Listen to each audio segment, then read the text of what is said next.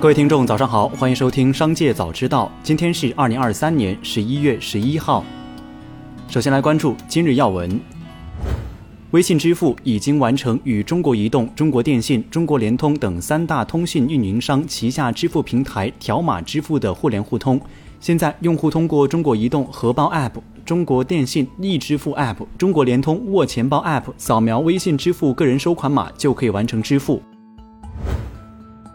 近日有消息称，特斯拉在华销售的部分国产车型或将大幅降价，最大降幅最高可能达到四万元。对此，特斯拉相关负责人回应称，该消息是谣言，为不实消息。再来关注企业动态，记者近日走访获悉，光明主打高端的如实酸奶在上海部分高端超市遭遇下架，在盒马超市也仅剩一款产品。有销售人员表示，下架原因是卖得不好。业内专家表示，高端酸奶市场今年呈现量增价减的趋势，不少品牌都进行了大范围的促销活动。记者实地探访大成汽车常州生产基地获悉，该生产基地即将于明年复产，所生产的产品或与自由家有关。另据相关人士透露。自由家与奇瑞的合作谈判已经终止，目前其首款纯电车型以大成汽车的名义登上工信部产品公告，且正在进一步寻求融资。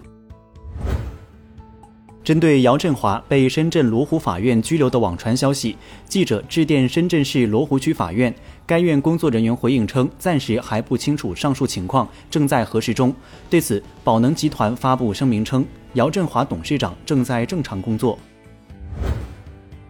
十一月十号，苏钢集团发布情况说明。近日，我司关注到网上涉及苏州绿岸项目的相关舆情信息，现就有关情况说明如下：在二零一六年转让股权时，我司已如实披露了第三方专业机构关于苏州绿岸名下土地存在部分污染的调查结果及报告全文，并在资产评估报告中明确提示了该范围中部分地块原为钢铁焦化生产区域，可能存在土壤污染风险。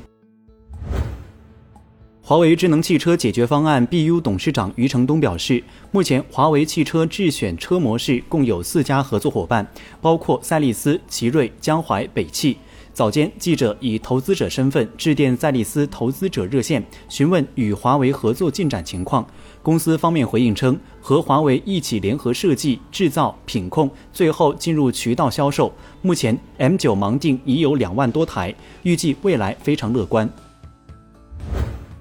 有媒体报道称，英伟达已开发出三款针对中国区的最新改良版系列芯片，国内厂商最快将在这几天拿到产品。受此消息影响，浪潮信息昨日尾盘快速拉升，最终涨停报收。记者就此事致电浪潮信息投资者热线，工作人员表示，公司也已关注到此消息，但目前还没有接到相关通知。公司也会继续去和对方沟通。就业绩影响方面，如消息属实且客户接受度较好，可能会有一定的订单支付，但具体还要等待消息的真实性。再来关注产业新闻。十一月九号，杭州第十三批次十宗宅地挂牌出让，土地限价规则取消，恢复价高者得的竞价方式。数据显示，二十二个采取两集中土地出让方式的城市中，有十六个城市已经取消土地限价。业内人士表示，取消地价限制有利于吸引房企拿地，进而逐步恢复投资热情。